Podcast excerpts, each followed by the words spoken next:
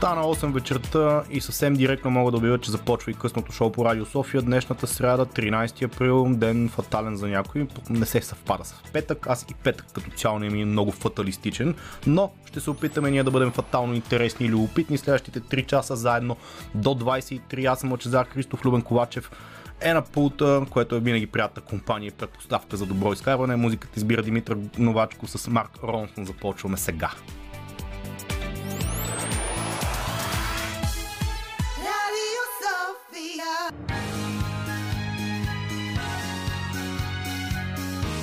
Радио София. Късното шоу с Лъчезар Христов.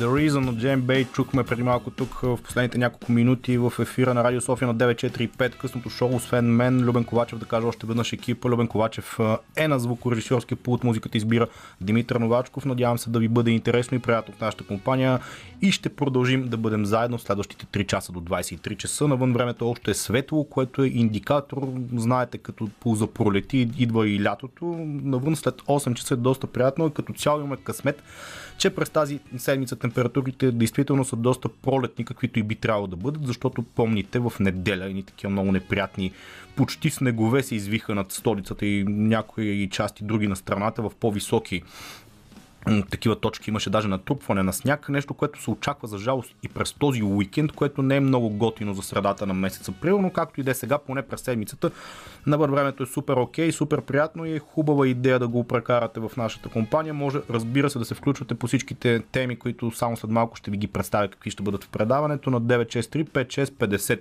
с код нула две за столицата. Естествено, ще си говорим поне в първия част доста напоително за българския политически дневен ред, който през последната седмица не изневери на себе си, беше доста богат и амбициозен от към идеи, сега като тяхното изпълнение, какво беше точно в пленарна зала е отделна тема на разговор, но действително доста неща се случиха и всичко това се случва и в контекста на продължаващата вече почти петдесет дни война в Украина, която уж щеше да е блицкриг, уж щеше да завърши за седемдесет и два часа, каквато беше очевидно първоначалната руска идея, нещо, което обаче не се случва и продължава в момента да се води тя. Ние след девет часа или двайсет и един, както е по-научно да се казва по радиото, ще обърнем малко повече внимание на нея и ще анализираме и, разбира се, българския политически живот в контекста на продължаващата война, но действително ми е любопитно и вие, ако искате да се включите и така да кажете вашето мнение, кое беше най-значимото политическо събитие през тази една седмица, защото коалицията, която е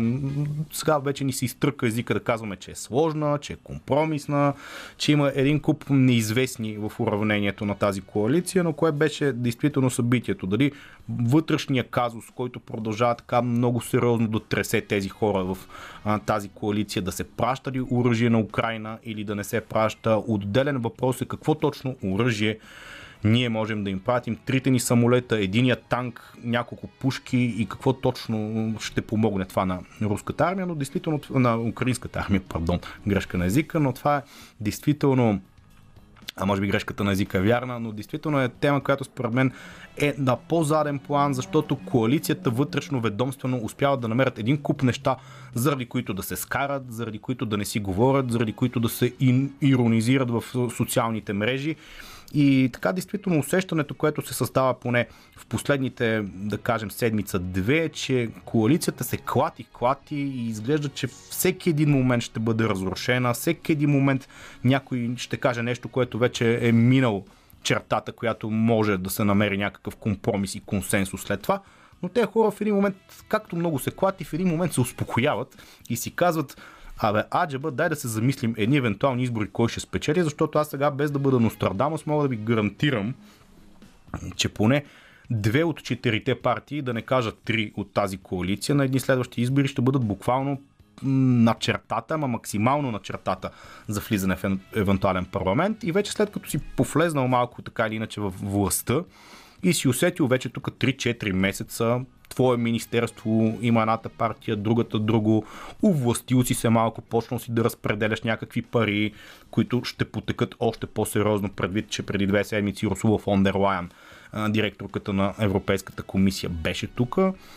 Председател всъщност е по-така достоверно да го кажем, защото директорката все пак не е едно просто учреждение Европейската комисия, но едни доста милиарди се очаква да тръгнат към България, които ще бъдат усвоявани в следващите години и няма какво да се лъжем. Много голяма част от тези хора, които гледаме по телевизията ден след ден, много добре си дават сметка, че за тях лично дори, колкото и така нихилистично да звучи, е по-добре те да бъдат забъркани в това разпределение на тези пари и колкото и да не могат да се понасят, което е съвсем, съвсем бих казал очевидно.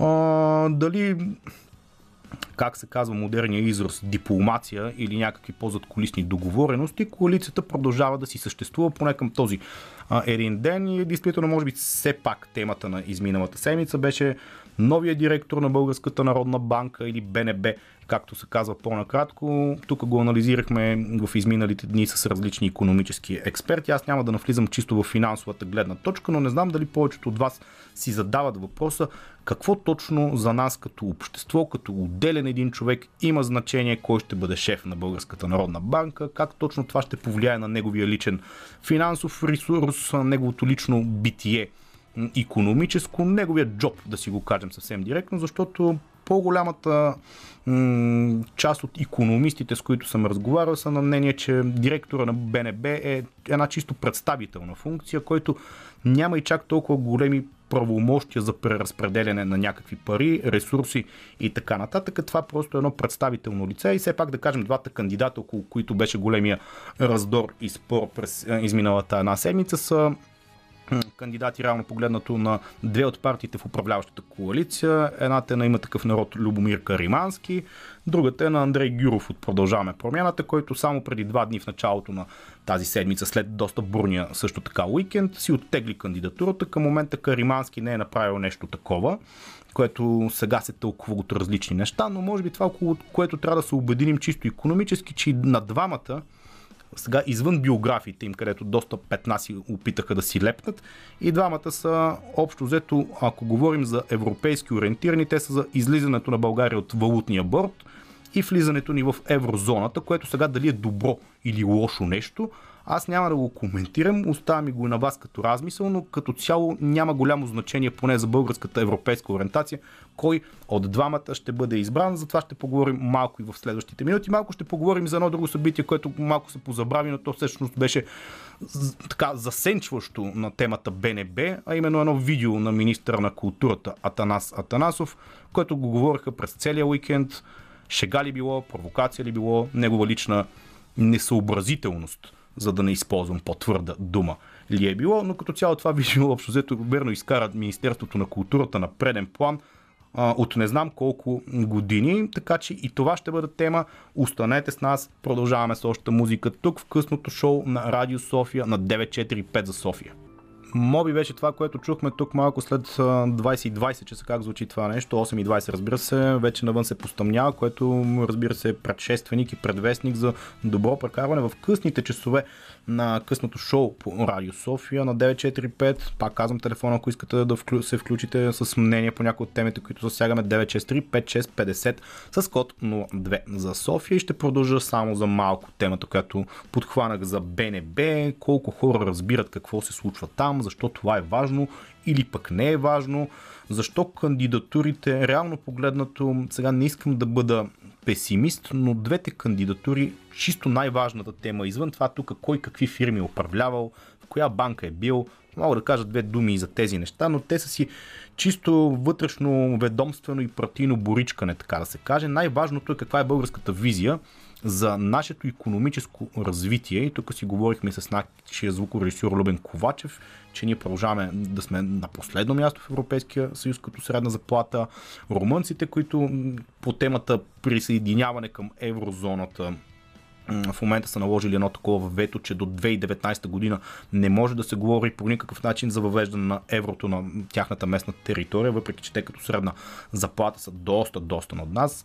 А, това е тема, която доста фриволно някои хора, така и експерти, се опитват да употребяват. И аз сега, без да съм действително най-големия икономически мозък, ми се струва, че много шоково и много хора така на битово ниво ще им се отрази, ако утре еврото изведнъж бъде прието у нас, защото това представлява де-факто включването в еврозоната, която е валидна от края на миналото столетие. хиляда деветстотин деветдесет и девета година беше въвета, въведена тя и към момента деветнайсет европейски държави членуват. Няма да ви изброявам всичките, но смятам, че България, честно казано, не е готова за това нещо към момента и трябва така, ако такова нещо и съответствие, действително, кой бъде избран за бъдещия директор на Българската народна банка, това да не бъдат решения, които са канализирани от диалога между двама-трима човека. Това е действително тема, която засяга цялото общество и трябва да бъде подложена най-малкото на много по-широко експертно говорене, обсъждане, кръгли маси, референдум, ако искате, за да можем да бъдем сигурни, че когато бъде възприето даденото решение, ние като общество, всеки ще си е понесъл отговорността и ще си е казал мнението по темата, а не просто двама-трима човека са го решили, след което, ако се окаже неудачно решение, ако това удари по джоба на много хора, което ще се случи на фона на война, която се води през една държава, именно Румъния от нас, която се очаква още много по-жестока инфлация да се случи в изминалите, следващите, пардон, няколко месеца и предстоящата още по-тежка зима, защото ако тази в момента ни се е сторила тежка, другата няма да бъде по-розова и то, това най-много касае държавите от източна Европа. Инфлацията предстои да бъде по-тежка, предстои това, което в момента много хора казват как на магазините днес едни цени се слагат, други се вдигат и на другия ден просто поскъпват.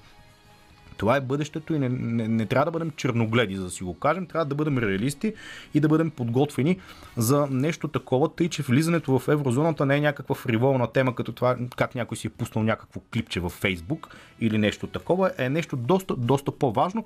И в този тон а, на мисли да кажа все пак и за двете кандидатури, които така разцепиха до някъде коалицията, въпреки че тя се още продължава да бъде валидна и управляваща, разцепиха обществото като тема, може би най-неприятно нещо, което остана като усещане, че пак някъде беше заметен експертния анализ, това кой какъв икономист е, специалист е. Много хора казаха за господин Каримански, ми той е бил в Световната банка, той е чисто административно и икономически е много добре подготвен, докато другия кандидат Андрей Гюров, той е участвал повече в частния бизнес, бил е председател на различни сдружения, а, но като цяло този профил, като имат чисто външно икономическо мислене и двамата е общ.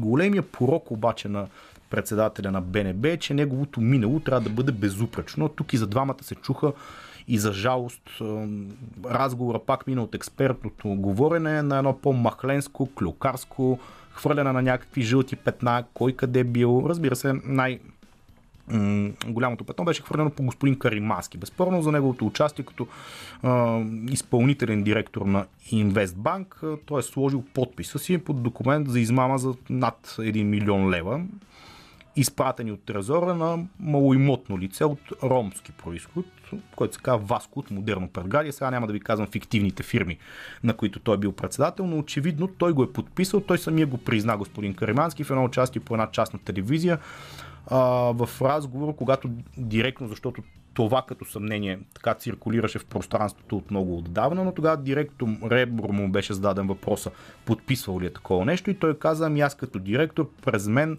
през всеки ден минават един куп документи, които аз нямам време да изчита всичките и просто се подписвам, защото съм приел, че така, щом съм ги поставили, едва ли не, те са проверени неща, няма аз какво повече да дълбая, ги подписвам, което действително най-вероятно така се случва. Във всяка една банка, във всяко едно учреждение, като си директор, минават някакви листа пред теб нескончаеми ден след ден и ти просто се налага да подписваш неща, които няма как просто дори физически да имаш времето да изчетеш. Това със сигурност е така, но все пак някакси несериозно звучи директор, който е бил на доста висока позиция в дадена част на банка, да подписва неща, които някакви милиони изтичат и скандалното в случая, че той просто не се не, не го счете някакси заредно да кажем и да, може би не съм постъпил правилно, просто казвам и това не е важно, един милион не са малко, а тук ако говорим за Инвестбанк, нещата са за доста повече милиони афери свързани. Дълги години директорка и седяща като лице за тази банка беше дамата Петя Славова, която сега аз няма да, за разлика от много хора, които много така лежерно си позволяват в пространството да хвърлят някакви определения и етикети на дадени хора, какви са, към кой кръг са приближени, на кого са човек, към коя политическа партия. партия, който има желанието и иска да си направи труда, може да провери коя е Петя Славова и към кои кръгове била приближена през годините. Факт е, че тя имаше разследвания по темата, тя заведе един куп дела към различни журналисти, повечето от които загуби, някои от които сама се отказа. Та Инвестбанк не е най-добрата реклама, честно казано, да си бил свързан м- по някакъв начин с нея и част от, не малка част от професионалното ти битие да е минала през нея, за да бъде след това шеф на Б Н Б. Най-притеснителното, ако изобщо можем така да го дефинираме в цялата ситуация, е поведението на лидера на Има такъв народ, господин Слави Трифонов, който последния път, аз когато съм го виждал публично, като казвам публично, разбира се по телевизията, но все пак благоволи да даде едно интервю по една националната телевизия. Всъщност беше миналото лято по Панорама, когато тогава те бяха победители в изборите, той направи едно сърцераздирателно интервю, накрая почти щеше да се разплаче. От тогава този човек комуникира с медиите, с общността или с суверена, както той много обича да го нарича така българския народ. Единствено и само през социалните мрежи, главно през Фейсбук, той каза, че Каримански ще продължи да бъде кандидата на Има такъв народ за Б Н Б, защото така е по закон и очевидно тук пак си имам един чисто вождиски маниер на мислене, маниер на говорене и маниер на поведение най-вече, където той просто дори не инат решава, че така трябва да стане.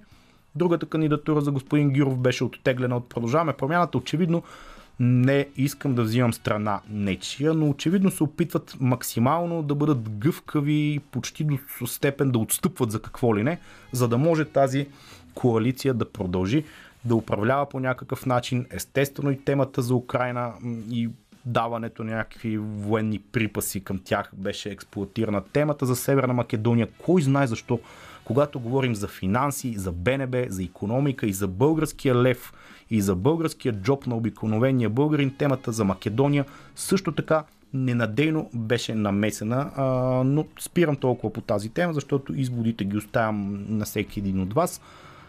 Когато се избира шеф на банка, хубавото е поне да не говориме с някакви жълтини, все едно сме дадени агенции, да не казвам имена, а да се говори за професионални качества и мислене, и разбирания, и експертиза, ако щете, така че да се надяваме все пак, че компромис по тази тема в един момент ще бъде намерени някакво поне експертно ниво, такива дори в нашите научни среди. Безспорно има. Продължаваме с още малко музика тук и се ориентираме към финал на първия час, но след малко ще си поговорим и за Министерството на културата, което по един малко странен начин изплува и завладя публичното пространство през този уикенд. Радио София. Red Hot Chili Peppers бяха това, което чухме в изминалите няколко минути. Сега на финала на предаването, първия му час поне, разбира се, защото тук ще бъдем до двайсет и три часа плътно с много теми от ежедневието и доста любопитни. Някои от тях ще издам малко по-късно, за да не пресоляваме манджата, както се казва. Сега на мен ми предстои нещо, което лично трябва да призная, че ми е малко сложно. В Америка му казват guilty pleasure. Това е общо взето, когато гледаш нещо, което ти е смешно, знаеш, че не е редно да ти е смешно, знаеш, че е малко неудобно за човека, който го прави, но в крайна сметка все пак надделява чувството на забава, колкото и да не е редно. Става дума, разбира се, едва ли остана човек у нас, който да не е видял за мечтания министър на културата Атанас Атанасов на прозореца в министерския му кабинет и да няма своя версия какво прави този човек там. Редно ли е всичко това и защо това трийсет годишно момче е министър на културата? Ще влезна аз в тази тема, колкото и да не ми се иска и не ми е много готино, честно казано, да говоря с насмешка и да иронизирам неща, които са много важни, защото Министерството на културата си има един куп проблеми, най-важният от които е, тук трябва да натръпя на това нещо, защото много хора, когато говорят за култура супер компетентно, не си дават сметка, че правителство след правителство, без значение дали бяха ГЕРБ преди, без значение дали е сегашната коалиция, без значение каквото и да е, без значение кои са политическите партии, винаги когато дойдат избори, се казва, трябва да повишим нивото на културата на българите, трябва да вдигнем бюджета за култура. Това е нещо много важно. Читира, цитира се Чърчил, който по времето на Втората световна война какво би оказал, нали, че ако нямаме култура и така нататък, да, да не парафразирам, но общо взето там са се вдигали а, бюджетите за култура във време, когато се водило реална война на територията на Великобритания. Та, обещанията бяха, поне в началото, когато имаше едни такива срещи в един мол на сегашната коалиция, че бюджета за култура, който в момента е нула цяло и пет процента, трябва да бъде вдигнат на един процент. Нещо, което от всички партии преговарящи го определяха като много важна стъпка. Обещаваха го, но в крайна сметка не се случи. Сега в момента бюджета на култура на България, част от Европейския съюз сме държава, продължава да бъде нула цяло и пет процента. И на фона на всичко това, през уикенда се появи това клипче с Атанас Атанасов. Видеото със сигурност безспорно е имиджова издънка, неподобаваща на публична личност, но в него няма нищо чак толкова скандално.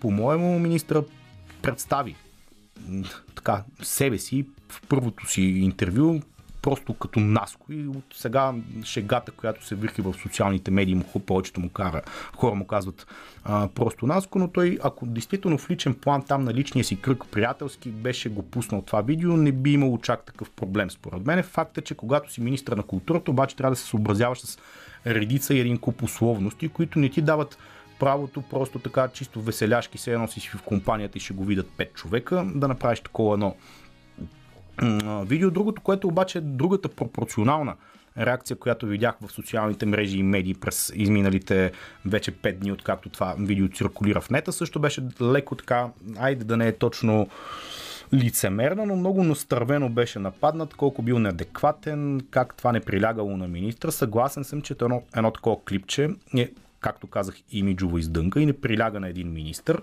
Но от друга гледна точка, ако гледаме предишните двама министри на културата, именно лицата Рашидов и Банов, които даваха дълги години ред по ред едни сутрешни пресконференции, на които си им личеше, че айде, да не определям, ама предната вечер била бурна, може би била замесена някоя друга бутилка водка и някой не си е донаспал и дава сутринта една такава ранна пресконференция, в която се сипеха шегички и други заяждани с медията, която прави интервюто и пресконференцията.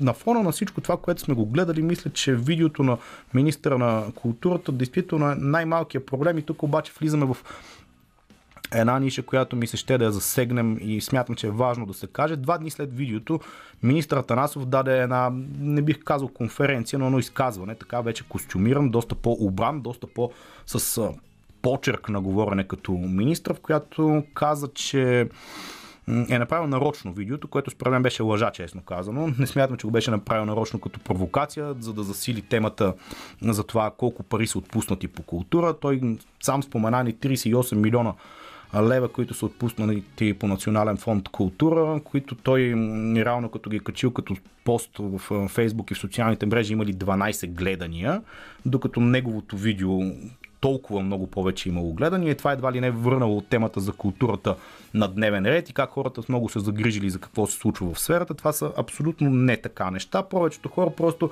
малко на принципа на да гледаме сир изгледаха неговото видео. Доста хора се посмяха на негов гръб. Доста хора се поупражняваха с писалките си през уикенда за това как се е изложил. Други се опитаха да го защитат, като че нали, едва ли не това е едно съвсем беззащитно нещо, което няма за какво толкова да бъде атакувано. Като цяло смятам, че основният извод, който можем да си направим от целия казус е, че за пореден път темата култура бива експлоатирана по един леко жълтичък, леко глупавичък начин и в крайна сметка аз съм съгласен, че този млад човек, някой го наричат безопасна игла, едва ли не човек, който много-много не разбира какво прави там, други хора му вършат работата, той е просто като лице на цялото това нещо. Едно позитивно младо лице, което е било в чужбина, ами виждаме, че когато едно позитивно младо лице се държи по откровено нелеп начин, това няма как да бъде особено добро подобрение на имиджа на Министерството на културата, на културата в България като частност и в крайна сметка, когато основната част от визитката ти е, че си боядисал читалището в родното село на баба си и дядо си и за това си станал министър на културата, а... не е много тежка визитка, меко казано.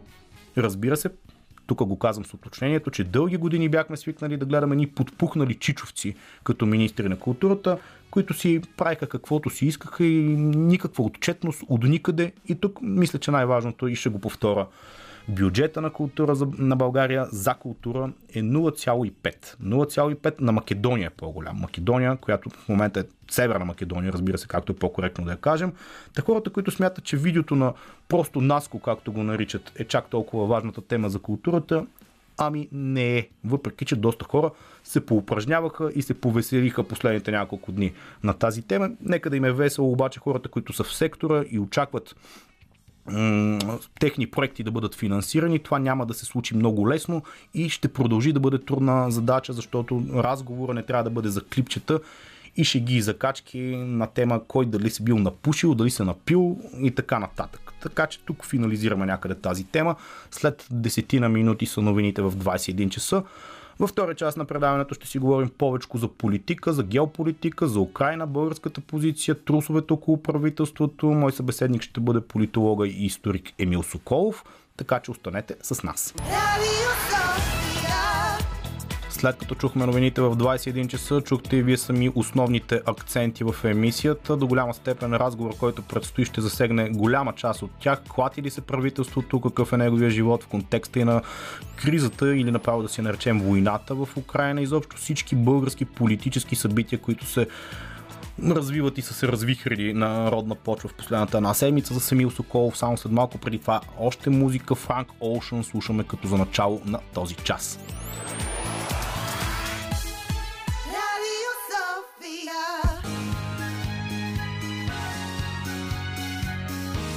Радио София. Късното шоу с Лъчезар Христов.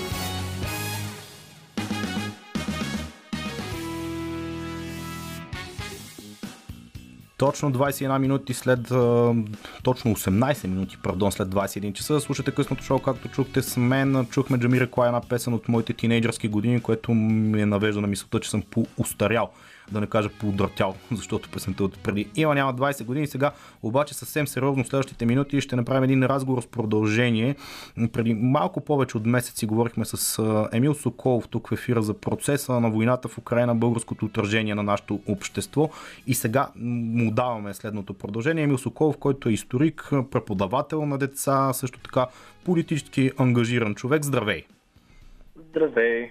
Ами да започнем действително там, където приключи първата част на разговора ни. Войната в Украина търпи своето развитие, нещата ден по ден стават все по-различни, много са анализите, много са тезите, които се изказват в обществото, но като цяло това, което можем да обобщим и вече повече от нагледно и очевидно и ясно е, че това няма да бъде бърза като развитие война. Със сигурност, това, което гледахме в началото или наблюдавах в началото, беше така по-сензационната част на войната, където се водиха някакви битки. Русия поне се загуби, но всичко изглеждаше като една сензация, която всеки момент може да отихне. Това, което виждаме вече, последните може би десетина дни, е грозното лице на войната. Видяхме какво се случи в Буча, изби, изби, избиването на цивилни, виждаме всевъзможни истории за изнасилвания, зверства, въобще всякакви неща, които въпреки до някаква степен се свикнали да е нормално да чуваме за тях по време на война, може би, а всъщност показва точно колко грозно е, колко нечовешко е лицето на войната, тъй като най-големите потърпевши при всички случаи се вече започва да става ясно са цивилните. Тоест това ще е един изтощ... конфликт буквално на изтощение, тъй като Руската федерация до този момент не е постигнала никакви сериозни успехи. А това може да звучи като хипербола на някой или да твърде преувеличено, но истината е, че освен Марипол, който руснаците почти сринаха, да не кажат също сринаха, те нямат някакви по-сериозни победи, които да могат да оправдаят икономическите загуби, човешките загуби, които вече при, при всички независими анализатори и агенции със сигурност са над десет, ако не е над петнайсет хиляди, но със сигурност над десет хиляди. Тоест, загубата на толкова много хора и на толкова много средства, въобще това да обърнеш целия свят срещу себе си, не може да бъде оправдава просто това, че си сринала един град. Русия няма да спре да води тази война, докато не постигне поне някаква по-приемлива победа, ако ще е по-приемлива за руснаците от дома в Русия. От друга страна, това е война за оцеляването на Украина. Въобще това да съществува не само като, като държава, но и като народ. Украинците нямат никакъв интерес да, да се предадат и да отстъпят, защото това също е пряка заплаха за съществуването им. Тук двете страни, това трябва е важното да се каже, ще воюват до, до последно, до изтощение, докато вече не могат да си го позволят, ама наистина да, да не могат да си го позволят. И за съжаление, обикновено в такива конфликти наистина страдат най-много цивилните и особено жените и децата, което е наистина нещо а, пократително и нещо, което всички се надявахме да избегнем, но за съжаление не се случи. Ами за жалост, да, действително в последно време, особено последните дни, се нагледахме на някои доста отвратителни, меко казано, кадри и сцени, които ни разкриват факта, което и ти каза, че сме свикнали да чуваме такива неща, че се случват по време на война, но малко ли много до този момент не сме били преки свидетели на такова нещо. Сме чували разкази, отминали преразкази и така нататък. Ти каза някаква приемлива победа за руснаците. Очевидно е, че повече от ясно, че не могат да овладеят цяла Украина, даже дори източната и част е под въпрос. Смяташ ли, че приемливото при човек като президента на Русия може да има различни измерения и което на нас ни се струва разумно, при него далеч да не е точно същото, което ние си мислим? Аз мисля, че това може да ще е наистина това, което казваш, е един от най-големите проблеми, тъй като ако на нас или примерно хипотетично кажем, приемливо не се струва, че Путин ще се опита да се здобие с някакъв сухопътен коридор до Крим, много е възможно за Путин това да е твърде малка победа или въобще да не е победа, тъй като мисля, че последните седмици показаха, че руският президент определено не гледа на костен, дори на фактите по същия начин, по който останалия свят гледа. Тоест той живее в един алтернативен свят, огледален свят, където за него в първите дни на войната той наистина си вярваше, че ще освобождава Украина. А, доколкото знам, последно време мисля, че е заговорил а, отново за някакъв такъв а, световен сблъсък с САЩ. Имаше моменти, в които говорихме за ядрени оръжия. Тоест, този човек скачва от крайност в крайност, тъй като а, светогледа му непрекъснато така повторяемо, а бива разбит на парчета след всяка по-сериозна загуба на руската армия в Украина. А, това, което той си представя, неколкократно вече беше доказано като невъзможно, като абсолютно нали, нямащо връзка с реалността. И вместо нали, да видим някакво отрезвяване, по-скоро виждаме задълбочаване на параноята и на неспособността на руския президент. Казвам руския президент, защото аз не вярвам, че целият му екип или всички в Кремъл са на това мнение. Невъзможно руският президент всъщност да приеме обективно фактите и да, да види какво се случва около него. Което е много опасно, защото така всъщност стават най-големите били. Най-притеснителното, което аз наблюдавам, обаче, че понеже спомена руския народ, руска, там има една много голяма медийна завеса и много малко хора си дават реална сметка какво се случва в войната. Това е повече от очевидно. Западни източници като информация не достигат и ако чета, сега да не цитирам Марина Абрамович, но тя има една такава теза и като мисъл, че руският народ е свикнал да бъде столетия отглеждан в едно перманентно очакване на някаква война. Тези хора не са свикнали изобщо да живеят с идеята да бъдат щастливи, смислени хора. Те са настроени за това, че целият свят е срещу тях. Тоест те биха го търпяли един такъв тип поведение политическо доста дълго време.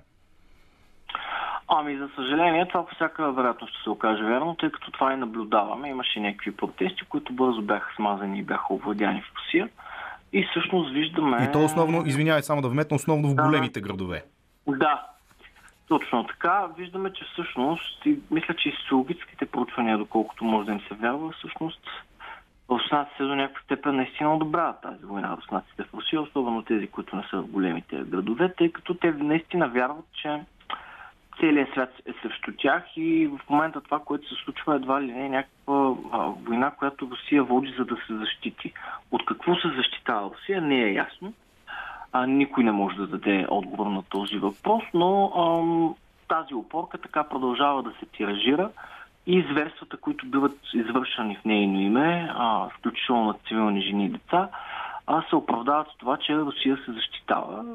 Обективната истина е, че Русия не се защитава, тя е агресор. А сама влезе в една война, която очевидно не може или не беше достатъчно подготвена да спечели. И в момента нещата наистина започват да излизат извън контрол. Пак казвам, не трябва да се, не трябва да се създаваме илюзията, че идва някакво зачишие, защото а, точно в моментите, в които изглежда че сякаш нищо не се е случва, но обикновено в тези, в тези моменти най-много страдат жените, децата и цивилните, защото а, те са обект всъщност на, на агресията, на военната агресия. И, и го видяхме и продължаваме да го виждаме, тъй като всекидневно излизат информации с а, наистина покретителни неща. Някакви истории за мазета, за хора навряни там, за, въобще за неща, които а, може би не са с такива ужаси, не са се случвали от Втората световна война, от времето на нацистите и на комунистите, които са еднакво вредни режими. Но мисля, че А, военните престъпления са от този порядък. С това бихме могли да ги сравним, за да, за да по, някакъв, по някакъв начин всъщност да, да, да бъдем точни. Добре, да отворим, ма съвсем накратко темата за българската позиция, защото само след малко, след една песен ще продължим, но да кажем две думи, къде продължаваме да сменим в развитието на войната, защото в началото, ако сме били така по-мълчаливи и оплашени, може би било оправдано, сега в момента много казват, че е по-добре да сме неутрални, до тази неутралност до някъде граничеща с леко безгръбначие. Тя не е просто граничи. Неутралността абсолютно в момента е безгръбначие, тъй като ние нямаме за какво да сме неутрални. Неутралитета в случаи, в които биват изнасилвани, убивани и жени и деца, всъщност е подкрепа за агресора, за всеки един агресор. В нашия случай, ска, да кажем, че днес стана ясно, че а, нашите моряци, най-сетне всъщност започнало изтеглянето им а, от Украина. И, но мисля, че в момента, в който тези хора, дай Боже, се превърнат на българска земя, е време за едно ствърдяване на българската позиция по отношение на военната помощ, първо. Ясно е сега тук, че България няма как да изпрати военни самолети или Т триста, поради просто причина, че повечето тези неща не работят. Това, така, който е имал някакъв досег до хора в Министерството на отбраната, просто това е първото нещо, което ще чуе. Това обаче не означава, че не може да изпратим муниции, че не може да изпратим боеприпаси. Или т.е. по някакъв начин символично да покажем, че ние наистина осъждаме тези действия и сме на страната на Украина, защото тя не просто го заслужава, тя наистина в момента а, води една битка, която е битка за Европа. И за съжаление българската позиция наистина много буксува. Тя буксува, тъй като е заложник в момента на БСП. БСП буквално държа цялото правителство като заложници. Да, аз ти, аз ти предлагам действително, да, понеже да, темата е интересна да. И ще си поговорим и за вътрешна политика само след малко, нека да чуем една остава като песен, след което, като песен и като група, разбира се, Елвис Радио се казва песента, след което продължаваме разговора. деветдесет и четири и пет Радио София. Гласът на столицата. Остава беше това, което чухме и отзвуча тук. трийсет и три минути след двайсет и един часа в ефира на Радио София късното шоу. Продължаваме с Емил Соколов да си говорим и сега вече ще минем на родна почва и да пречупим през нашата призма това, което се случва в Украина, как ни влияе. Безспорно едно нещо, че в правителството меко казано не случи в спокойно време да управлява в тази доста сложна коалиция. Доста сюжетни линии се разиграват през последните една-две седмици. Те са доста динамични като цяло. Ти как лично виждаш живота на това правителство? Сега в последните дни труса основно по линията Б Н Б, но той като че ли просто една а, семпла щриха от всичко това, което се разиграва на народния политически театър, да го наречем. Аз виждам две основни, по-скоро два основни фронта, на които правителството се опитва да в момента по-скоро да се отбранява. Първия, разбира се, коалицията срещу опозицията или съответно Продължаваме промяната Демократична България, БСП, Има такъв народ срещу ГЕРБ, Д П С и Възраждане. Там противопоставянето е почти по всяка тема, като основно мисля, че сблъска в момента се води около това, работи ли правителството, не работи ли правителството, а, защо има инфлация, защо няма инфлация, като няма как да не се отбележи, че голяма част от инфлацията това е европейски феномен а, и се случва. Една от основните причини, разбира се, войната, поскъпването на, го, на горивата и опитите на Европа да се диверсифицира енергийно. От друга страна има един по-тревожен фронт. За мен, за мен и това е вътрешните конфликти в коалицията, които са основно между П П и Демократична България от едната страна и БСП и Има такъв народ от другата. При БСП нещата са ясни. БСП се опитват да изнудят правителството, да диктуват позицията му относно Украина, като ам, чак... А, позицията на БСП е основно защита на Путин и това, че когато едва ли не се карат а, две държави, ние не трябва да се намесваме. Това е също като видиш един мъж да прибива жена си или чуеш, че до вас в съседния апартамент има домашно насилие, да надуеш по-силно музиката, нали, за да не ти се разваля комфорта и на страната, който оцелял, оцелял. а, просто се надяваш да свърши по-бързо и се правиш, че не чуваш. Нещо такова е, нали, от морална гледна точка или от битова гледна точка. За такъв абсурд си говорим. А, разбира се, има някакви предпоставки правителството да изчаква военната помощ и с а, примерно това да вземе някакви по-сериозна отношение относно руския посланник а, Митрофанова.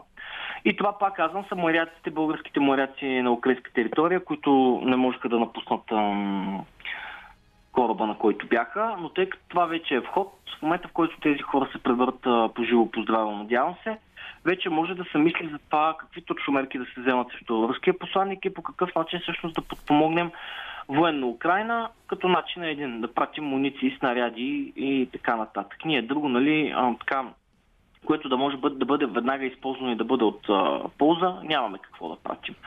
А, тук е много важно опорката за неутралитет да, да бъде тотално разбита, тъй като в том предположение, че държави като Швейцария пращат оръжия и не смятат, че са във война, няма причина България да си мисли, че ще влезе във война, ако изпрати военна помощ на Украйна. Всички натовски държави го правят, всички европейски държави го правят, без Унгария и България. Да, така, че... ако, ако, ако Унгария, там е горе-долу ясно какви са причините. Между другото, да. има, такъв, има такъв народ, до доста време бяха по-тихи, така като политическо говорене. В последно време и те доста се развълнуваха, което също доведе доста до трусове в управляващото мнозинство и коалицията. Има такъв народ, те са всъщност втората партия, която така създава вътрешни проблеми в коалицията, а там линията не е толкова по Украйна, ами тя е относно вътрешната политика. Видяхме кандидатурата на Каримански за управител на Б Н Б, човек, който още е разследван от прокуратурата и поне по журналистически разследвания се слага подписа, като разписва милион а, на, на бездомник и така нататък. Няма как да оглави Българската народна банка, това, това е пределно ясно. Но те са се занатили доста. Ами... Което е леко, леко, леко странно на фона на по-сериозните геополитически проблеми, които ни а, заобикалят. В крайна сметка Б Н Б шеф имаме общо взето с повече представителни и обществени функции, отколкото чак толкова реално голямо политическо влияние, не че няма никакво. А, аз по-скоро това го разглеждам като пакет от политики, които има такъв народ се опита да наложи. Освен Б Н Б, те направиха и така доста... оказаха доста натиск за това да започнат да се изплащат парите на строителните фирми без никакъв финансов контрол. Това също, това също беше, ако да го наречем, една пакетна сделка. А, Б Н Б, изплащането на парите на строителите и мисля, че днес се оформи още, една, още един штрих и това беше номинацията на Мартин Карбовски за СЕМ. Да. Тоест, има такъв народ, се опитва да кадрува, ама най-безогледно. Няма как по какъв друг начин да го наречем. Слагайки хора, които нито притежават професионалните, нито морални и етични качества да вземат позициите, които а, има такъв народ, на които има такъв народ, се опитва да инсталират тези хора. А, и това, според мен, извиване на ръце ам, се случва основно защото има такъв народ, виждат, че тяхната електорална тежест намалява много рязко и те се опитват да капитализират възможно колкото могат повече участието си в тази коалиция. Тоест, ако има някой в тази коалиция, който се бори за постове, това има такъв народ, че те го доказаха многократно. Аз не изключвам, между другото, тази а, сделка за Б Н Б, за парите за строителите и за Мартин Карбовски да е била цената, която продължаваме промената да трябва да платят, за да може правилно да получат подкрепата на има такъв народ за военна помощ. Тоест, Б С П има такъв народ, не водят коалиционна политика, те си водят една такава политика, която обслужва само техните, да ги наречем партийни интереси, но по-скоро икономически интереси и използват всеки един възможен момент да извиват ръцете на продължаване промяната и на демократична България по тези теми. Добре, в този... Затова казвам, че фронтовете са два, вътрешен и външен. Да, в този ред на мисли, до кога цялото това нещо като сложна конструкция може да издържи, при положение, че всеки дърпа с някакъв интерес, полуинтерес и с нещо, което никой даже задкулисно не знае какви са били водени разговорите. Продължаваме промяната като доста неопитни в политиката. Към момента се опитват да бъдат максимално толерантни и да лавират между различните интереси в коалицията. Кога тя в един момент действително няма нещо правителството да бъде тотално прекрачено, за да, си, за да, да се разпадне това правителство, което очевидно, поне за мен, че четири години няма как да а, издържи. И кой има интерес от това, защото голяма част от партиите са в, в, в а, тази коалиция са доста под въпрос на едни евентуални следващи избори. Абсолютно партиите са под въпрос на едни следващи избори, но тук има, има нещо, което трябва да се отбележи като позитив, и това е, че всъщност Продължаваме промяната определено са неопитни, но за, до този момент, от това, което сме видяли, намеренията им изглеждат принципни и чисти, колкото и да звучи това като парадокс в българската политика. И това, което на мен ми прави впечатление и до някъде считам, че може би има отрезвяващ ефект, е, че всъщност голяма част от тези договорки, които обикновено се водят на затворени врати, в момента се изнасят в публичното пространство, защото а, всяка една от партиите, най-вече Продължаваме промяната, се опитват да наложат своя дневен ред, тъй като опитват се да го наложат, спечелики някаква подкрепа сред обществеността, обществеността. Затова, примерно, Каримански да не е управител на Б Н Б, затова, примерно, да не се дават пари на, на строителите. Тоест, а, че Продължаваме промяната са консенсусни, те търсят консенсус с коалиционните партньори, понякога може би малко повече, отколкото е нужно, тъй като а, виждаме, че това не се оценява. Всъщност, голяма част от това, което обикновено са задкулисни договорки, в момента се случва пред очите на всички ни. Затова са тези сътресения. Защото тези дебати, тези скандали, всъщност ние всички ги виждаме. А, когато някой се опита да кадрува в случая на Има такъв народ, това веднага става публично достояние. Когато БСП се опитва да, из, да извива ръце, веднага става публично достояние. А, така че това, че тези процеси са изнесени на светло, е добре. Разбира се, това по никакъв начин не премахва факта, че правителството може да падне още утре, например. Ако в един момент един от, един от тези скандали, макар и публични, всъщност вече до такава степен, примерно, чашата прелезе за Има такъв народ и решат, че няма какво повече, нали, да, да успеят да изнудят или да изврекетират и да спрат да подкрепят, или също биха могли да направят и БСП. Да, а... съвсем накратко, като за финал, всички тези процеси, които ти ги обрисуваш тук в ефир, смяташ ли, че българското общество обаче до някъде е дорасло да ги разбере като публично говорене, защото в крайна сметка видяхме едно видеоклипче на министра на културата, което тотално засенчи всички други теми, беше коментирано три-четири дни. Ами по-скоро си мисля, че не е, което всъщност е големия проблем. А той е голям проблем поради една проста причина. От тук нататък, независимо дали ще има избори сега, след месец, след три, след една година, няма как България да не бъде управлявана от коалиция от поне три партии.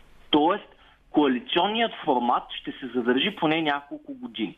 Ако българите като общество и изобщо политическия ни елит не се научи да работи в коалиция, без да буквално да има част от тази коалиция, която да изнудват останалите или да ги рекетират, или да се опитват да ги сплашват, ние всъщност ще сме в една несвършваща политическа криза. Съвсем буквално. Тъй като няма да се появи партия, която изведнъж да вземе сто и десет депутата и там да, да си вземе някаква патерица, както беше при а, първите кабинети на ГЕРБ. Това просто няма да се случи. Обществото е доста разделено, интересите са разнородни и ако ние не се научим да да живеем в, този, в, това, в тези, с тези коалиционни правителства и тези коалиционни правителства не се научат да комуникират и помежду си и с гражданите, всъщност ние ще задълбочим политическата криза.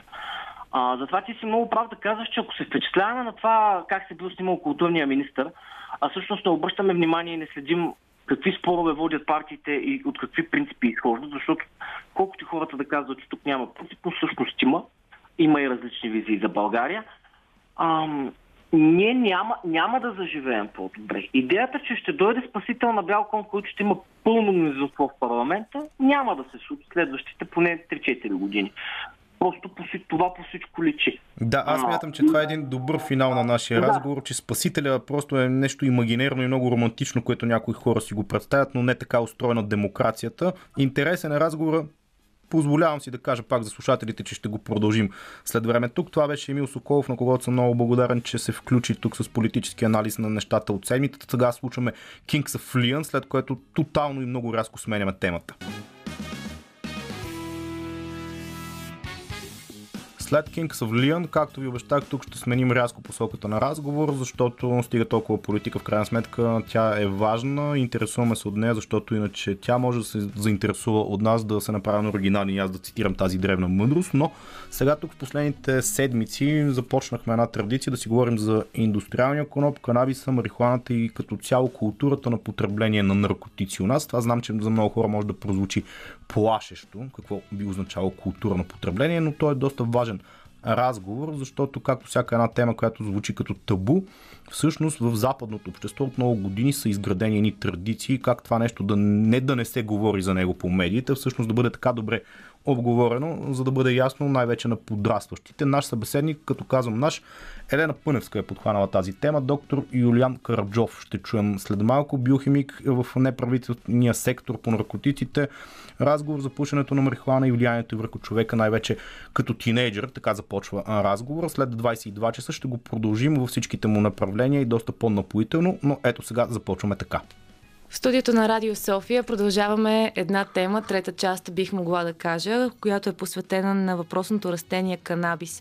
В първите два епизода, ако мога да ги нарека по този начин, се съсредоточихме върху тази част на растението, така нареченото Си Би Ди. Си Би Ди маслата, Си Би Ди продуктите, медицинската марихуана, както се изразяват в щатите, или общо взето по какъв начин това растение би могло да помогне на един човек с определени заболявания, къде точно се прилага неговото приложение, какви са неговите лечебни свойства.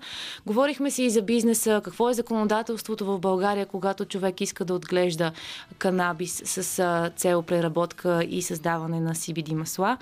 А сега се съсредоточаваме върху тази част от растението, която също е толкова спорна.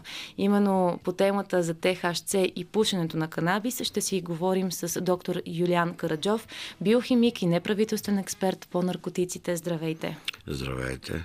Много се радвам, че приехте поканата и че отделихте от вашето време. Искам да ви кажа, че вашата книга "Канабис, наука и политика" не е лесна за намиране, но в крайна сметка успях да я намеря, успях да се потопя в това, което сте написал и смятам, че наистина сте успял да обхванете темата за канабиса по възможно най-подробен и интересен начин, така че хората да се запознаят с наистина отделните детайли около това растение.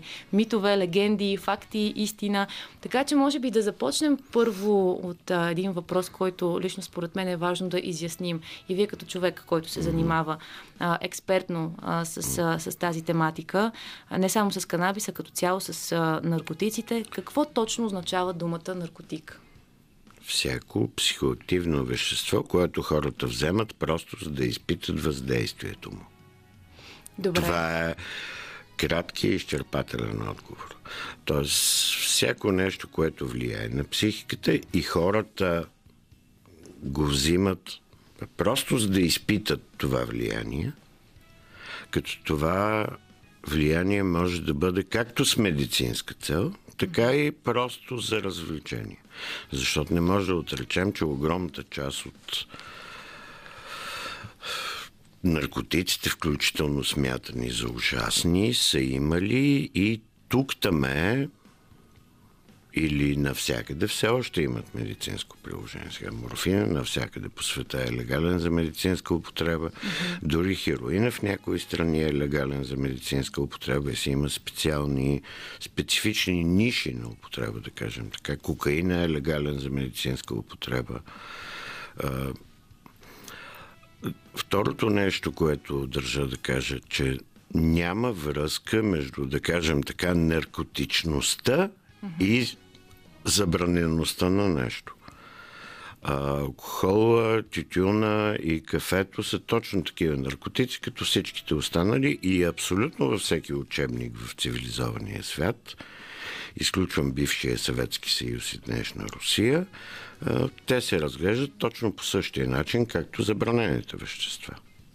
Тоест, тук можем да си говорим за легални и нелегални да, наркотици. Да, да. Такива... Като това въобще не, не съвпада с разликата а, страшни и не толкова страшни.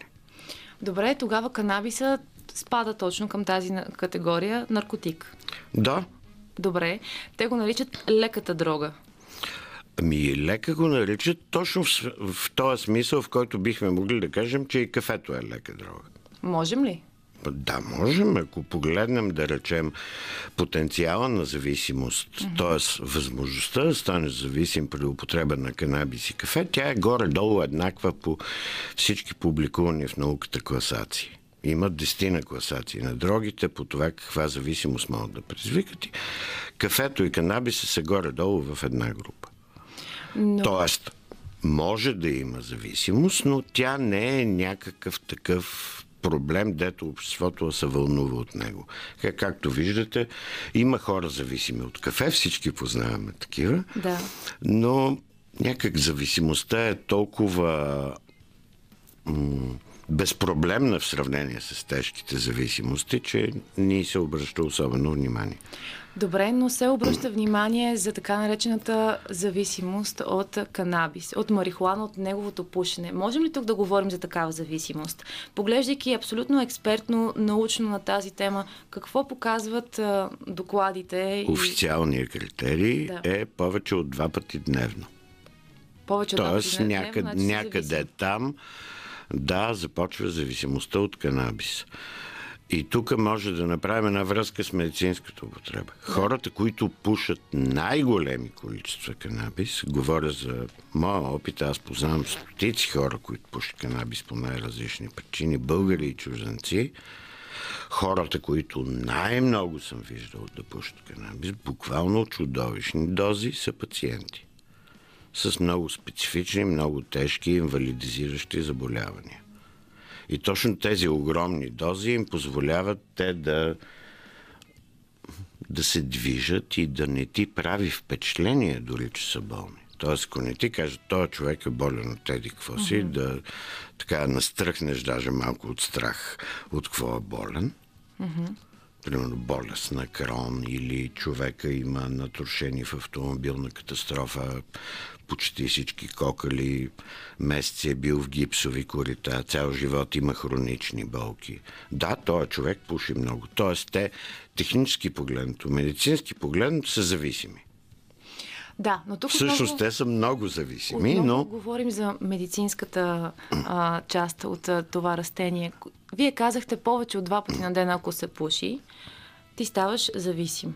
Да. Но какво означава тази зависимост? Защото всички, хайде не всички, но хората, които се интересуват именно от въпросната абстиненция, да кажем, от хероин, знаят, че хора, които един път са опитали хероин, след това изпитват а, физически дискомфорт. Един път? Психически. Много пъти трябва да опиташ хероин, за да се стигне до това. Добре, но си говорим за, за тежка абстиненция. При... Да. При да. а, канабиса и неговото пушене, в какво се изразява тази зависимост? Тоест, ако, а, да кажем, един човек е свикнал да пуши два пъти, по, повече от два пъти на ден и реши един ден да си почине, можем ли да говорим за една такава абстиненция? Какво Еми, се случи с организма? Да речем, няколко дни е по-лошо спи, може да бъде малко по-раздразнителен. А бе, общо взето тези форми, канабисовите форми на абстиненцията по-добре се хващат при специални лабораторни тестове, отколкото mm-hmm. така да ги видите да. на живо, че на някой нещо му има. То, тоест, те са леки. Ма, пак бих сравнил като тежест с кофеиновата абстиненция. Mm-hmm. Там имате главоболие, някакви такива отпадналост, т.е. някакви несъмнени симптоми, които могат да се хванат, но никой не реве, че е в кофеинова абстиненция. Също и с канабиса. Общо взето хората, когато решат да спрат канабис по някакви причини, просто го спират. Тоест там по света има много центрове за лечение на канабисова зависимост, но там практически всички са тинейджери, пратени от полицията. Тоест не от лекари, полицията им е поставила диагнозата. Нали? Да правим разлика. Радио София.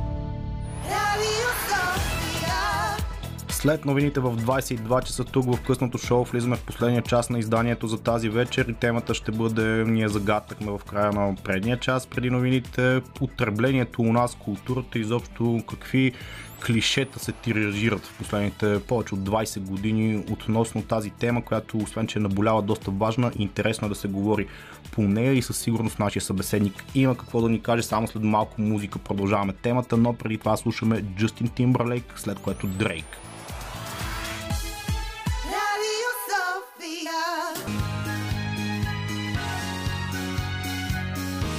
Радио София. Късното шоу с Лъчезар Христов.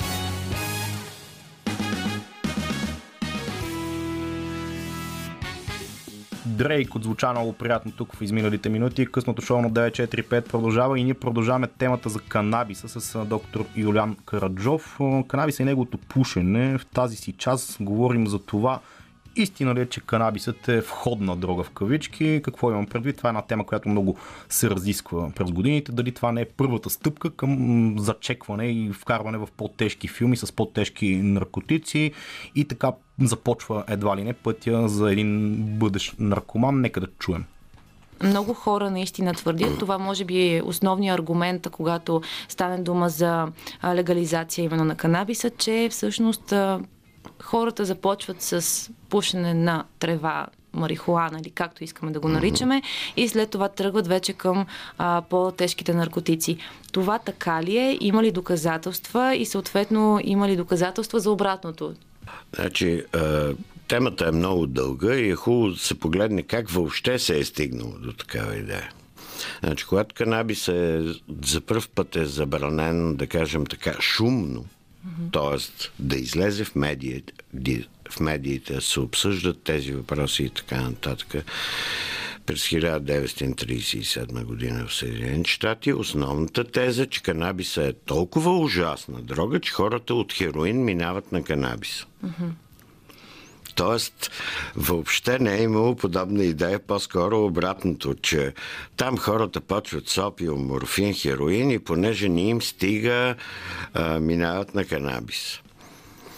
А, сега няма да обсъждам причините, поради които е забраняван. Там е една корупционна схема, която няма нищо общо със здравето на тинейджерите, но през хиляда деветстотин четиридесет и четвърта година в Нью-Йорк излиза първото сериозно научно изследване от цял екип, назначен от а, кмета на града, който искал да разбере, добре, забранихме го това, но какво става? Въобще ние нещо знаем ли за, за тая дрога? И комисията, която той прави, стига до извода, че абе да, дрога е, но нещо... Всички тези ужаси, които се говориха за него, май повечето въобще не са верни. И тогава тактиката на забранителите се сменя. Mm-hmm. Те се съгласяват, че това не е такава ужасна дрога. И тогава абсолютно същия човек, който тридесет и седма година е твърдел, че хората от хероин минават на канабис, казва, не, не, не, не, нашия проблем е, че те от канабис ще минат на хероин. Mm-hmm. Тоест това е, да кажем, чиста пропаганда, да. Чиста политика, няма капка наука. Науката до тогава е разполагала с няколко изследвания, в които въобще не се е споменало за такова нещо. И от тогава насам тая тема си върви. Тя е популярна, защото а, абе звучи някак разбираемо. А от друга страна е доста безсмислено, защото ето от хиляда деветстотин четиридесет и четвърта година сам, т.е. до към около две хилядната, след това им писна на хората да се занимават, има безкрайно много изследвания, включително от правителствени комисии, назначени да изучават ефектите на дрогите, кое им е опасно, кое не и така нататък, които стигат до извода, че няма такова нещо. Че ако има въобще входна дрога, mm-hmm. това са алкохола и тютюна. Защото който не пуши, че пие, той със сигурност няма да пробва нищо нататък. А...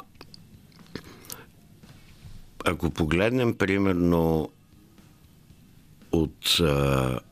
да речем, не от чисто фармакологичната, наркологичната страна, от социалната страна, да, да когато отидеш си купиш от дилъра канабис, mm-hmm. има вероятност той да ти предложи и нещо друго. Но това, но това е елементарно следствие от забранения статус, който води до това, че държавата е дала търговията с тези неща в ръцете на престъпници. Не, там, където е легално, примерно, там, където се продава канабис, не се продават други неща. Да, това беше, между другото, интересно, че споменавате и вие а, тази информация, защото а, Мардик Хачарян, който беше мой пръв гост и който е собственик на първия физически магазин за Си Би Ди продукти, каза точно а, същото нещо. Ако а, марихуаната е легална, канабиса е легален и човек отива и си купува абсолютно лицензирано, както от магазина алкохол и цигари, той всъщност няма да се срещне с въпросния човек, дилър, който продава не само марихуана, но и други тежки наркотици. Да, да, може да се каже, че тази връзка между канабиса и другите наркотици е създадена от закона, който ги поставя в една категория. При което веднага се създава някаква категория хора, която търгува с тях на черно. Uh-huh. И не ти иска лична карта, за да види на колко си години... Yeah. Не тъпите, имаш и противопоказания, нещо да не ти стане и така нататък. Добре, ами тогава да си поговорим за това как, какво влияние оказва върху човек. А, тук е важно да разграничим, вие казахте точно преди да започнем нашия разговор, тинейджър от човек, така че нека си поговорим за възрастния човек, този, който има осемнайсет години и нагоре и решава а, вече така с ясното съзнание и а, прочел, допитал се, наясно е какво се случва. По какъв начин пушенето а, на марихуана, да кажем, два пъти дневно, защото казахте, че след този, тези пъти вече ставаш зависим, до два пъти дневно, по какъв начин оказва влияние? Трябва, трябва ли човек да се притеснява за себе си, за своя организъм, за своята психика и за своето бъдеще, ако пуши? Вижте сега, хората, които пушат всеки ден, са малко. Те са, може би, десет процента. Максимум двайсет процента от, от тези, които пушат канабис.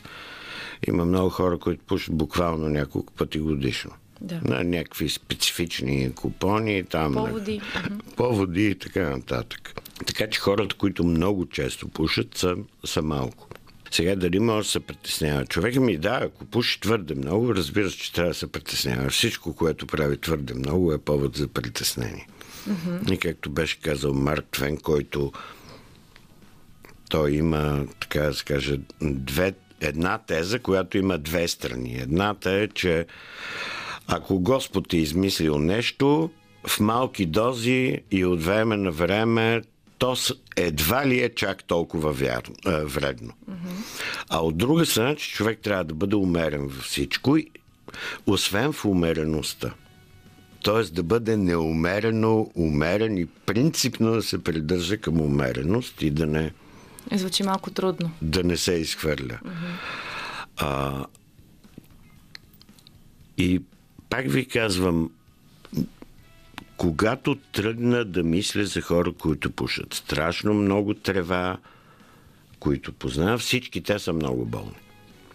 Не познавам много здрав човек, който да пуши чак толкова много. Добре, но, но средно, средно по какъв начин се оказва влияние? Защото вие във вашата книга а, говорите за възприятията, за общуването, а, включително за белия дроб. По какъв начин, оказва ли влияние, по какъв начин? Включително, можем ли да потвърдим това, че пушенето на, на канабис убива мозъчни клетки? Не, ето ето не, за такива не. неща да си говорим. А, значи за мозъчните клетки това е от осемдесетте години, когато хваща... То е един чудовищен експеримент, в който буквално ги удушават маймуните с дим. Mm-hmm. И казват, че са умрели от канабиса, а не от дима. Mm-hmm. А всъщност просто ги отрязва въглероден оксид. Там бе ужасна история е било. Там, когато се разчува, просто човека едва ли не го изхвърлят от науката. Да. За такива изручтини, които е правил. Просто са му казали, докажи, че убива мозъчни клетки. Тоест поръчкова наука, да кажем. Така поръчкова наука винаги се прави. Винаги има хора, които просто се продават. А, тоест канабиса не убива мозъчни клетки. Това е абсолютно точно и твърдо. Добре, как влияе на белия дроб? Защото все пак той се пуши и той се свива по определен начин, в който може би самият дим влиза много по-директно към самите бели дробове. Да. Значи, а, пушенето на абсолютно какво да е, е горе-долу еднакво вредно. Тоест, дали ще пушите мащърка, магданоз, тютюн, канабис, горе-долу едни и същи катрани влизат в белия ви дроб. Тоест, да речем, пушенето на цигара канабис е вредна, примерно, по-вредно от цигара тютюн, защото се пуше без филтър. Тоест, може да я сравните с цигара тютюн без филтър. Да, това е единствената, единствената да. разлика. Сега, а, има ситуации обаче, в които на хора, включително които не са пушачи, се налага да пушат. И пак се върна на медицинската употреба. Сега, защо пушене? Защо вдишване? Защото ефектът настъпва бързо. А човек, ако човека има пристъп на болка, примерно, mm-hmm.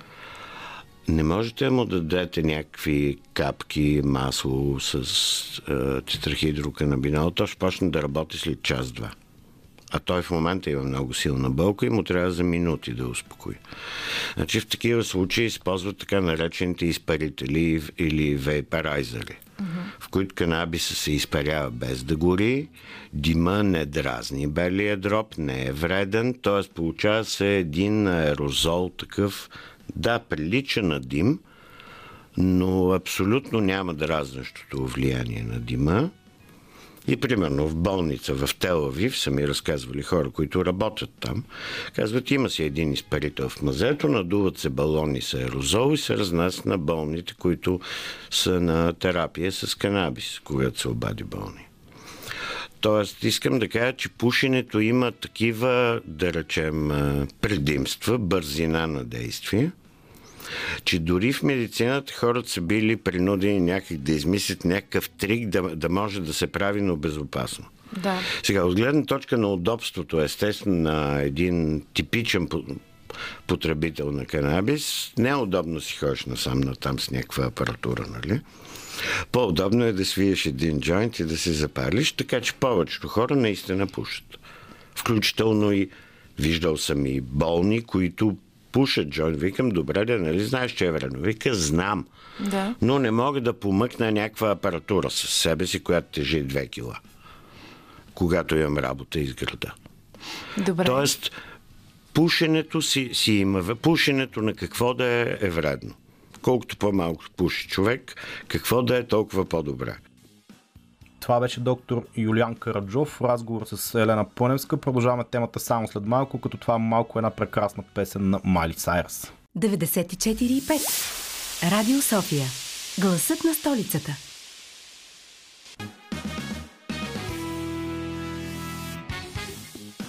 Майли Сайръс отзвучава тук малко преди десет и половина вечерта в късното шоу по Радио София на девет четири пет. Ние продължаваме с доктор Юлиан Караджов да говорим по темата, която сме подхванали. Спомена той преди малко пред Елена какво е влиянието върху зрял човек, който пуши. Тази тема продължаваме сега, естествено с намигването и цитата от Марк Твен, който чухме, че умереното потребляване на каквото иде нещо е много важно, но нека да чуем още. Освен, че хората дават като аргумент това, че с марихуаната се започва и се отива към по-тежките наркотици, което, както разбрахме, няма научно доказателство въобще, че е така. А другото, за което казвате, е, че всъщност оказва влияние върху възприятията на, на човек, за това какво се случва около него, как общува. А, възможно е, ако, например, се стигне до някаква зависимост, той да стане по-затворен, по-раздразнителен. Всички тези неща така ли са? Има ли шанс наистина да окаже такова влияние? Човек, докато е под, под въздействие, т.е. в рамките на два-три часа, да речем, възприятията му са променени, изострени са общо взето. Опасен ли е за околните? Не.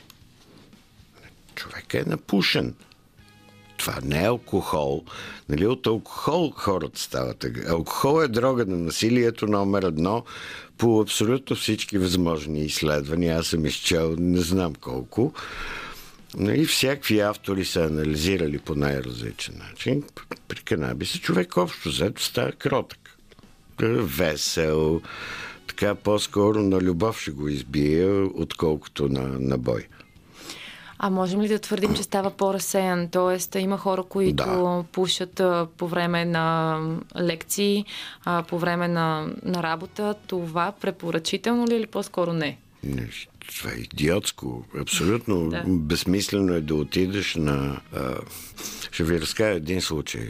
На времето, преди повече от двайсет години, преподавам за канабиса и обяснявам, че човек, когато е напушен, се, кратковременната памет се блокира. И една от моите студентки ми казва: ама не, човек като е напушен, му хрумват гениални мисли. Викам, гениалните мисли са, са отделен въпрос. Викам, аз говоря за това, имаш ли кратковременна памет или нямаш. С това викам, следващия път, като се напушиш, започваш да четеш книга. Така викам, някои изречения, един-два реда дълго. Викам, започваш началото на изречението, като стигнеш до края му, се опитай да се сетиш началото. На едно изречение. Да, на едно изречение. И следващата лекция тя така: абе, май бяхте прав, това с изречението не стана. Да. Викам, това е. Затова човек трябва да е идиот да пуши, когато има да учи, да усвоява каква да е важна информация и така нататък. Добре, тогава оказва ли влияние върху паметта? Върху... В дългосрочен план? Не, не, не. В дългосрочен план хората, като спрят да пушат, стават нормални. След няколко часа. Тоест, би могло с някакви много специални тестове, да речем след дванайсет часа да хванете, че има някакви манички промени, но те са в рамките на, да речем, на разликата. Как един ден сме по-свежи, отколкото друг да, ден. Да. Тоест, отново стигаме до това, че канабиса Осна... не убива мозъчни клетки. Не, не, не. Да. Със сигурност не убива мозъчни клетки. Казах това. Mm-hmm. Трепали са маймунки и нещастни, да. за да измислят тая глупост. Добре, ами тогава може би е редно да се съсредоточим именно и върху тинейджерите, защото това е тема, която а, вълнува много родители. Не случайно и в а, книгата, която вие сте написал, а, казвате, че тя би могла да помогне на много родители, които ако случайно се притесняват, че тяхното дете пуши или пък а, по някакъв начин иска да се запознаят малко по-отблизо от темата. А, наистина е важно да разясним влияе ли, по какъв начин и има ли за какво да се притесняват родителите, ако разберат, че тяхното дете а, пуши марихуана? Сега, най-важното, което хората а, малко така не схващат, а, но аз ще го обясня простичко. Да. Има лекари, има и лекари-педиатри. Има детски очен лекар, детски не знам си какъв лекар. Децата, детето не е човек, да го кажа така а, съвсем накратичко. Тоест, а, стандартната медицина е медицината на възрастния човек. Там от, да речем, от осемнайсет-двайсет години нататък. Преди това организма, включително мозъка, изглежда доста по различен начин, докато тече периода на отраждането до, до озряването на организма. А, канабиса въздейства в, в организма на така наречените канабиноидни рецептори, които се намират и в мозъка, и има ги в много други органи. Детето се ражда с много канабиноидни рецептори, бебето. После те намаляват почти до нулата. После започват да растат. Тоест, разбирате ли, през цялото време имате някакъв различен човек, някаква който промяна. Непрекъснато се мени. Uh-huh. И сега проблема е, че канабиса, както и абсолютно всички дроги, въздействат върху някакви рецепторни системи в тялото, в случая на канабиноидната система. Но тези промени, които естествено протичат, те си имат, те вършат някаква работа. Те са част от някакъв план по растежа на организма. И когато вкарвате външни вещества, вие, вулгарно казано, неприлично се базикате с собствените си рецептори и те започват да се объркват. Малко а, кой план трябва да изпълняват. Mm-hmm. С това нещо, което примерно не причинява никакви сериозни проблеми на възрастен човек, би могло да причинява много сериозни проблеми на един подрастващ. Защото то влияе върху самия процес на развитието. И там някаква употреба повече от експериментална, защото ако някой пушил един, два, три пъти, това не е повод да си мислите, че детето ви е станало наркоман. Mm-hmm. Но ако става дума за редовна употреба, там наистина аз като учен бих казал така. Науката все още не знае какво точно става, защото това означава, че трябва да хванете някакви хора от раждането им, да ги следите поне трийсет години, да сравняват тия, които са употребявали нещо с тези, които не са употребявали. Това е просто безнадежно скъпа наука и трудно да се направи. Мисълта ми е, че аз би го формулирал така. Не дейте да си правите експерименти със себе си, докато сте малки. Изчакайте да пораснете. Тогава експериментите по-евтино ще ви излязат. Като сте малки, могат да ви излязат много скъпо. Просто не знаете. Тази канабиноидна система в тялото, тя, повтарям, присъства не само в мозъка, присъства в много други органи и системи. Ние не знаем какво ще стане, когато се базикаме с нея по начин, който не е предвиден от природата. Когато си голям, всичко е вдървено, да кажем така. Mm-hmm. Там каквото и да правиш, нещата лесно се връщат към началното състояние. А когато си малък, ти променяш себе си. Има някакъв план заложен в ДНК-то ти, по който трябва да се развиваш. Не е хубаво се намесваме в този план, който а, все още твърде зле познаваме. Не, както беше казал един а, виден учен, организма е един е една симфония из, от изключително сложно преплетени различни инструменти, от която ние тук таме подочуваме звука на някои инструмент и все още нямаме идея как звучи симфонията. Тоест, включително и науката не може да каже все още, ако се започне от а, тинейджерска възраст пушенето, всъщност до какви промени би могло да, да доведе. Да, но със сигурност ще има, има много да. повече промени, отколкото човек е възрастен. Да. И затова, примерно, ако погледнете в момента статистиката в щатите, виждате, че употребата с тинейджерите горе-долу е е на едно ниво, дори е паднала спрямо някакви предишни години, употребата на канабис. Употребата на канабис е, е повишена най-много сред пенсионерите. В САЩ? Да. Пенсионерите, има хора, които го използват по медицински причини, други го използват просто като съберат с приятелки, завърш, завъртат един джойнт, но те са възрастни хора. Нищо особено няма да им се случи. Ще минат два-три часа, ще им мине и са отново същите. Нищо в тялото им не се развива, та да се сипе бъдещето им тази употреба. Доктор Юлиан Караджов слушаме тук в ефира на късното шоу на девет четири пет с някои интересни изводи. Вярвам, че е любопитно, поне за тези, които се интересуват от темата, най-така готиния и забавен и приятен. Като цяло може би беше, че марихуаната и джойнта, както го каза той, не води до агресия, по-скоро към любов бие. Или там както се изрази. За тези хора, които са много възмутени в момента, сигурно са на петъркия, гледат матч от Шампионската лига и се чудат с кого да се сбият в следващите минути. Е следващата песен на Паров Стелър, след което затваряме темата.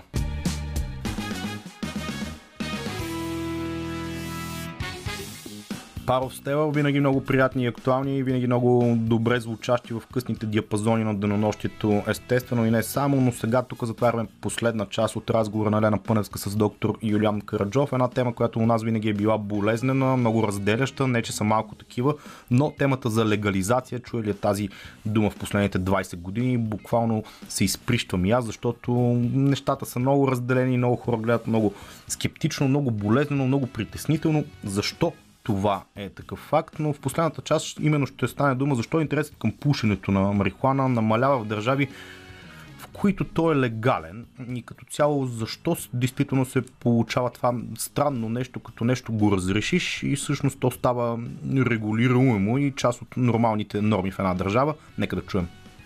Имаше и други а, такива статистики, които показваха, че след, а, да кажем, декрима, декриминализацията или легализацията а, на канабиса в отделни държави, всъщност а, именно, може би, интересът спада към, към това растение, към неговото пушене. Защо? Може би защото хората харесват повече забранения плод или пък а, информацията вече е по-достъпна и знаят за какво става дума. И двете неща. И двете неща, но мога да кажа, че общото мнение в Европа, така официално изразено на ниво Европейска комисия, там специални конференции, доклади и прочие, е, че няма връзка между преследването и нивото на употреба в дадена страна. Тоест, ако погледнете европейските страни, виждате Франция, която поне до момента е една от най-консервативните. Франция се пуши повече, отколкото в Холандия. Mm-hmm. Не, където режима е либерален. Да. Непрекъснато се мени. Тоест, ако погледнете в Европа, в коя страна, коя година, колко процента от населението пуши канабис, виждате, че непрекъснато нещата се менят и няма никаква връзка с закона. Няма връзка с закона. Добре, ами тогава... Тоест, може да се каже, че а, забраната не работи. А в България какво ви прави впечатление относно... Не знам дали можем да говорим за статистика, за хора, които пушат, за тинейджери, които пушат, за това какъв е интересът, за това хората, всъщност по-голямата част от хората ли искат това да се легализира или пък всъщност обществото ни в по-голямата част остава консервативно и все още не иска да се говори на тази тема. А, значи тук има два аспекта. Единият с статистиката. Аз имам едно такъв, един такъв коефициент на Караджов. Mm-hmm. И то е, че всички официални данни трябва да се умножават поне по две. Mm-hmm. Хората не си признават. Да, така е. А, казвам го като човек, който участва в разработка, тестване на въпросник за национално изследване.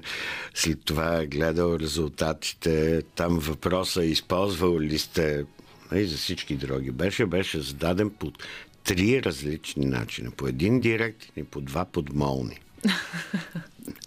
и и резултат... Отговорите на подмолно зададените въпроси бяха два-два и половина пъти по-високи. Да. Тоест, когато хората ги избудалкаш да си признават. На директния въпрос хората избягват да отговорят. Тоест, може да смятате, че всичко, което виждаме като данни, то би трябвало да е повече. Но такива изследвания трудно се правят. Ако искате да разберете, примерно, колко души пушат няколко пъти в годината, колко няколко пъти в месеца, колко няколко пъти в седмица, колко няколко пъти на ден, не можете да тръгнете с анкета. Просто не става. Хората не отговарят. Трябва да седнете с тези хора и да си направите дълбоко интервю, както се казва. Това означава, че първо някой трябва да поиска да, им, да има адекватни данни. Второ, трябва да намери хора, които да имат желание да го направят по трудния начин, а не просто за отчитане на дейност. А, консерватизъм, че има, има. Но аз пак ще ви дам пример с а, една страна, която познавам, защото съм изкарал сумарно два месеца там. Даже съм бил на конференция по медицински канабис в израелския парламент. Израел е страна с нашия размер, а, силно консервативна. А, независимо от това, те имат повече от двайсет години медицински канабис. В момента имат над двайсет хиляди пациента и наскоро го декриминализираха въобще канабиса. Тоест, страната може да е консервативна, но от друга страна, аз бих казал така. Кога в българската история канабиса е бил проблем? Траките са пушили канабис. Българите са, са пушили канабис и си правили лекарство от него. Имало го е. Като проблем да се обсъжда сериозно? Не. Тоест, имало го е. Ако говорим за консерватизъм, това не е нещо, което са ни докарали от Запад. То от тук е отишло на Запад преди хиляди години. Вие смятате ли, че имаме шанс в скоро време, защото ето наблюдаваме не само САЩ, защото САЩ е много далеч от България, но в Европа наблюдаваме отделни държави, които а, легализират, а, декриминализират а, това растение. Има ли шанс България скоро да се включи, а, ако можем да кажем, в тази бизнес идея, ако можем да кажем в а, този начин на лечение на, на определени заболявания? Скоро да се случи това или... Би трябвало да се случи, защото в момента е някакъв абсурд, в който хора произвеждат в България растението и го изнасят в Румъния, за да го преработват, защото просто им е по-лесно, отколкото се преборят тук с... с нашите власти. Моя опит, преди няколко години имаше заседание на Комисията по земеделие, май на Народното събрание. Моето впечатление е, че те въобще нямат идея за какво става дума. Бяха докарали някакъв експерт от министерството. Човека говореше за някакви технологии за преработка от преди сто години. Той явно е пропуснал всичко, каквото се е случило от тогава насам. И той говореше за накисване.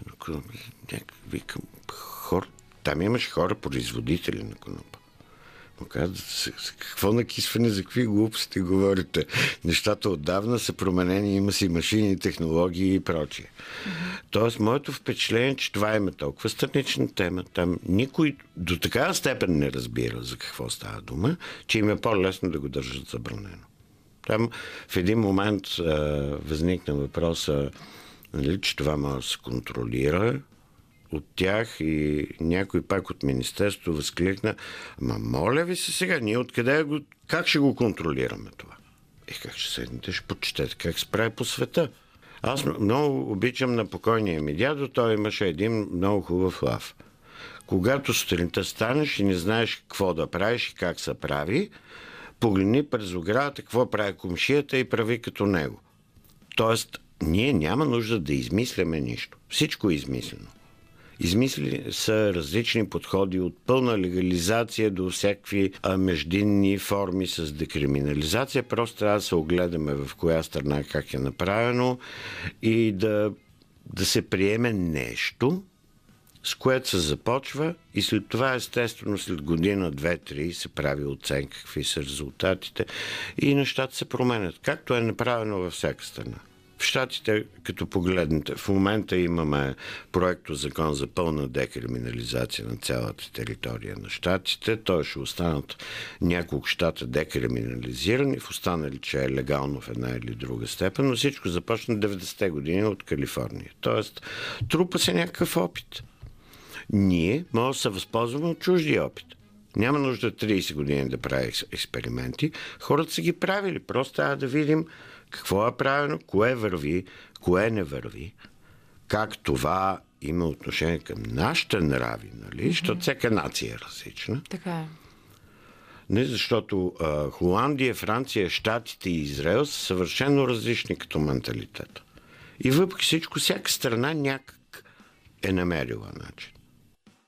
Това беше доктор Юлиан Караджов в разговор на Елена Пъневска. Доста изводи могат да се направят от този доста пространен разговор. Аз няма да ги правя сега в момента, че и времето ни притиска, но като цяло, може би заключението, най-важното, което и той каза в последните няколко минути, е, че когато съседите правят нещо и те съседите не са съседите до теб само, ми са те заобиколили от всякъде съседните къщи и правят едно и също нещо, пък ти не правиш същото. Някой е в грешка и може би не са в грешка всичките съседи, но така да се каже, това е тема, която ще бъде продължена и по-нататък.